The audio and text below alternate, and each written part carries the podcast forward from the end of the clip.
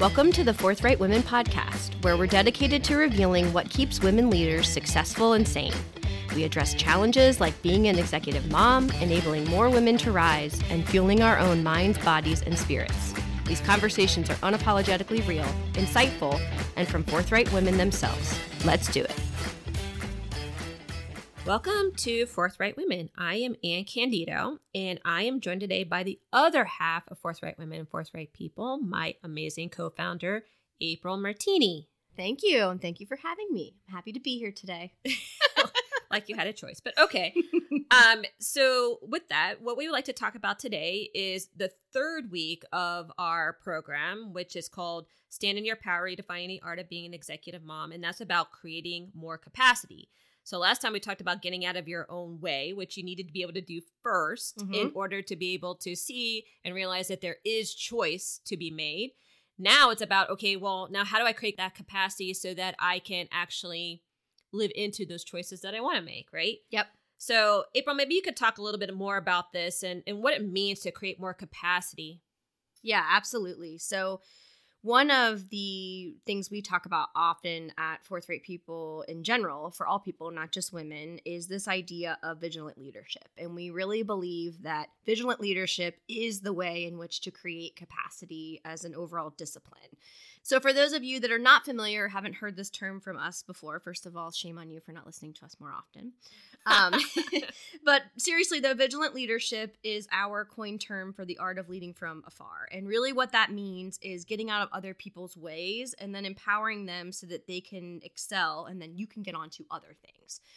Historically, we talk about this a lot on the Forthright People side around professional relationships. But when we think about it in the context of all the things we're trying to do at Forthright Women and all the conversations we've had, it's doing it across the board in your life. Mm-hmm. And so that means, yes, at work, but it also means at home. And that can be a little bit of a rub, or we get kind of the head tilt from people when we talk about it that way, because you don't think about managing your quote unquote home life the way you manage your teams at work, right?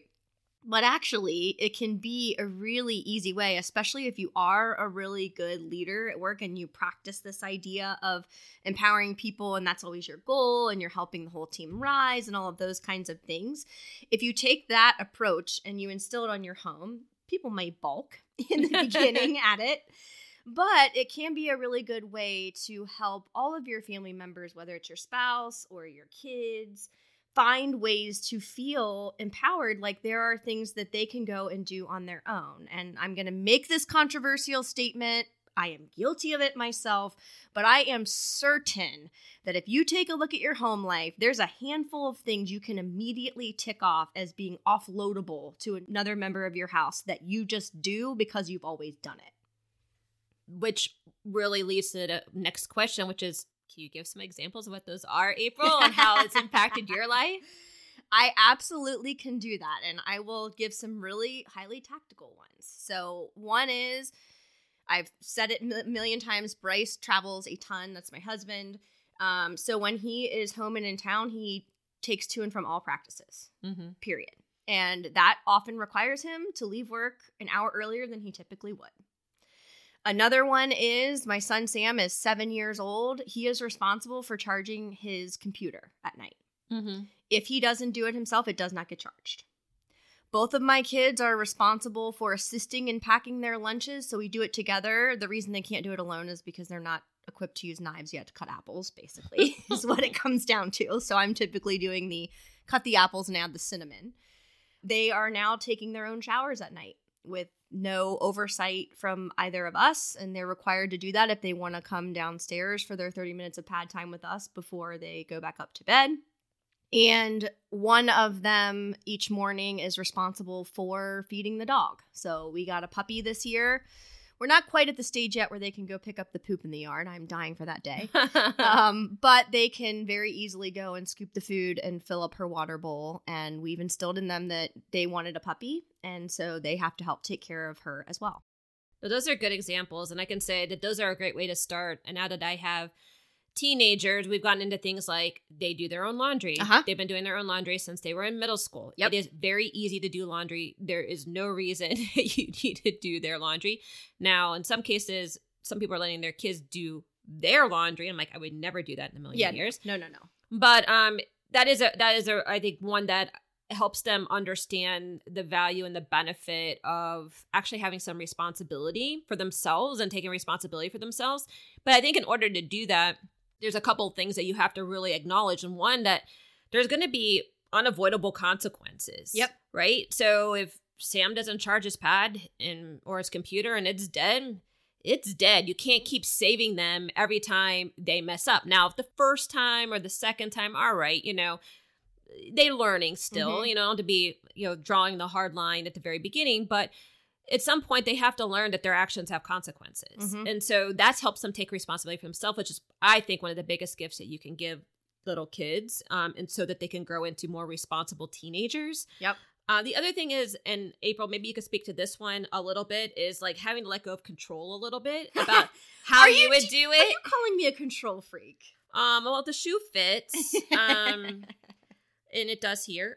Yes, I guess I am. Yeah, so I'll give another thing that we've done, which is since we've moved to the new house, which has been about a year, Bryce does all the laundry in the house. This has been a major point of contention. This is one we are still working through. Yes. Anne hears about it all the time. But my control freak nature is one where I would do a load of laundry most days of the week and put it away when it was on my plate. And the reason was because it was more manageable that way. He does not do that. He's also not here every day of the week. So it piles up. He's really good at washing it. He's pretty good at folding it. He's horrible at putting it away. I have to just get over that. And we've had several conversations and several resets about expectations. And he was not wrong when he said to me, if you give me something to do, you can't then tell me to do it your way. Yep. And so when I am offloading things, part of it is that savior mentality. Like if I see Sam's computer not charged, 50-50. Sometimes I say, Sam, where's your computer? And if he doesn't hop up and charge it, I'm like, meh. And sometimes I don't say anything, right? And mm-hmm. I'm picking and choosing where to save him. But the control is the other side of things. And so another example I'll give is I make the kids take all of their personal items upstairs each night or take it down to the basement. We don't have toys on the first floor anymore. We have only art supplies. Mm-hmm. Their closets in their rooms right now are an effing disaster because every time I say clean your room for the cleaning lady, they just throw it all in the closet.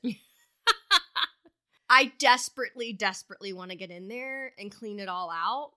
But I have decided with myself that we're going to wait for like a Saturday that's rainy and crappy outside and there's nothing to do. And we're going to do it together. And we're going to talk then about how you keep yourself organized. Now, they're 7 and 4. Do I think it's really going to happen that way? No, but it'll be an opportunity to clean out the clutter. But old April would go in there. Yes, I'm talking third person. And clean the crap out of that closet on my own and get a lot of satisfaction out of it, but that I know that that's not the right thing. And it's also like, do I really want to spend 3 hours of my time cleaning their closets? I don't. I have plenty of other stuff to do.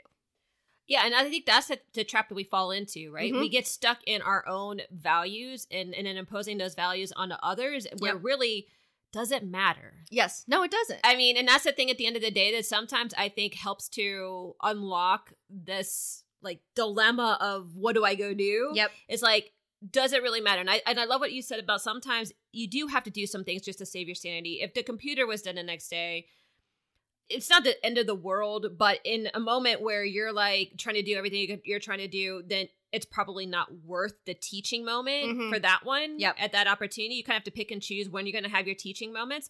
But the point is to have teaching moments. Yes. Right?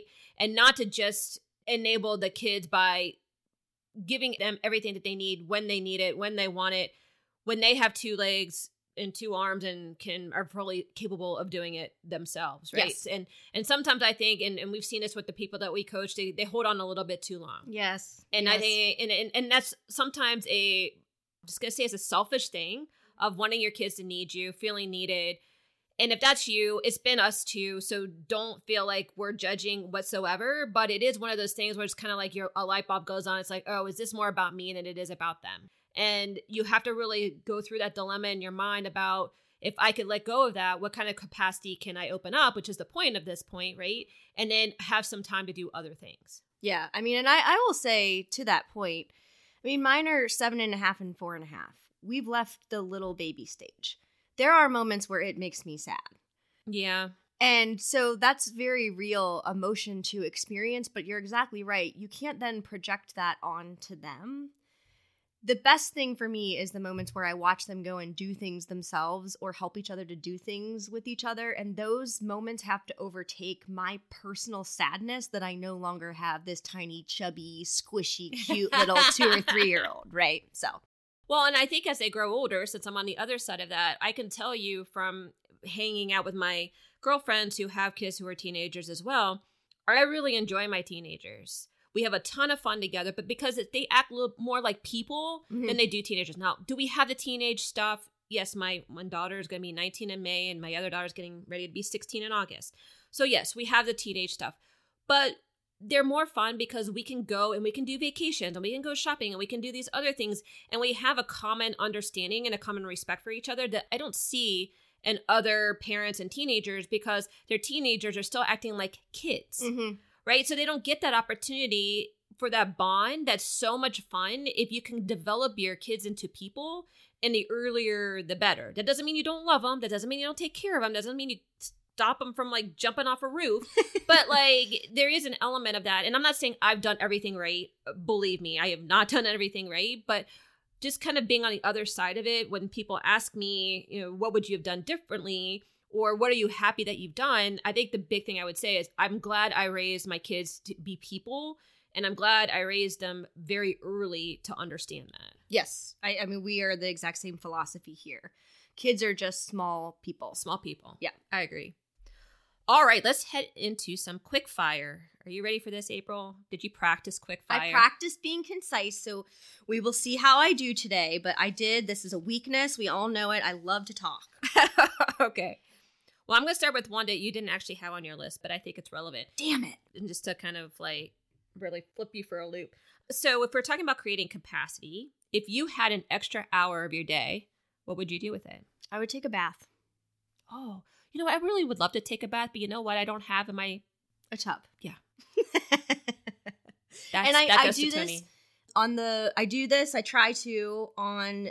one of the weekend days, so not, I can't do it every day, but once a week I do try. One, I mean, I work out a lot. I'm hard on my body, but this is one of the ways that my kids have learned that if I'm upstairs in the bath, it's alone time for mom. And so I don't get it every day, but I do most weeks. If we're in town on the weekends, I do it one day.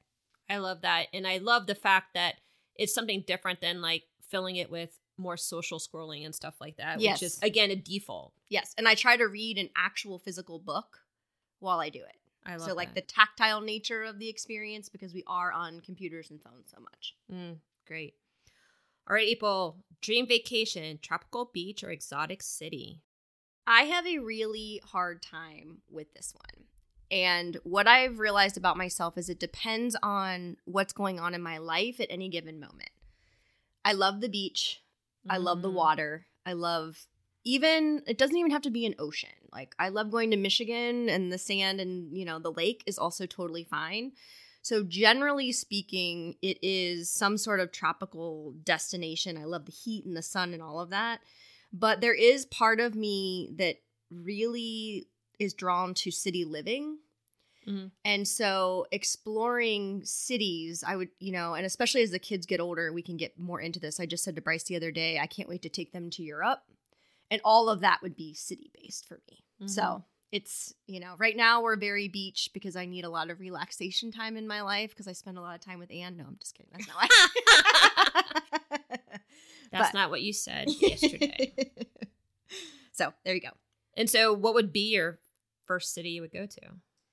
So we were talking about that too. I would actually take them to London, and that's because Bryce hasn't been there either. And I went there alone for a few weeks for a job, mm-hmm. with one of our companies. We had an office there. And It's a city that I've explored completely on my own, and so it would be fun to take them all together there for the first time. Hmm, okay. All right, social media or social life? Ugh, social life. We have to be in social media for our business, and I get it, and I don't know. I have very much a love-hate relationship with social media. I have been trying to proactively not do the mindless scrolling anymore. I try to do it with more intention around, okay, we want to build community around the business. So where can I be going in and liking and commenting on stuff in a meaningful way versus just getting caught in the loop? And there are certain groups that are maybe my kryptonite that I just am trying to avoid, where I can lose 20 minutes of time. You know, it's a very real thing. The other thing that I will say is I try, speaking of vacations, to no longer post until we're not on the vacation anymore. Mm. And I only do one post. And so it's if we're driving home or if we're, you know, the next couple days, whatever, not to be thinking about what am I going to post about this vacation, but actually being in the moment with my family or, I mean, whoever we're on the trip with. I like that. All right. Well, awesome, April. Thank you for being on this edition of Forthright Women podcast. And thank you for being a forthright woman all day long. Being a forthright woman can be challenging on a good day, which is why we offer individual and group coaching as well as group trainings and keynotes. Check out our website, ForthRight-Women.com, to learn more. If you find this podcast of value, please rate and review us and share with other women who could use a boost to become a forthright woman.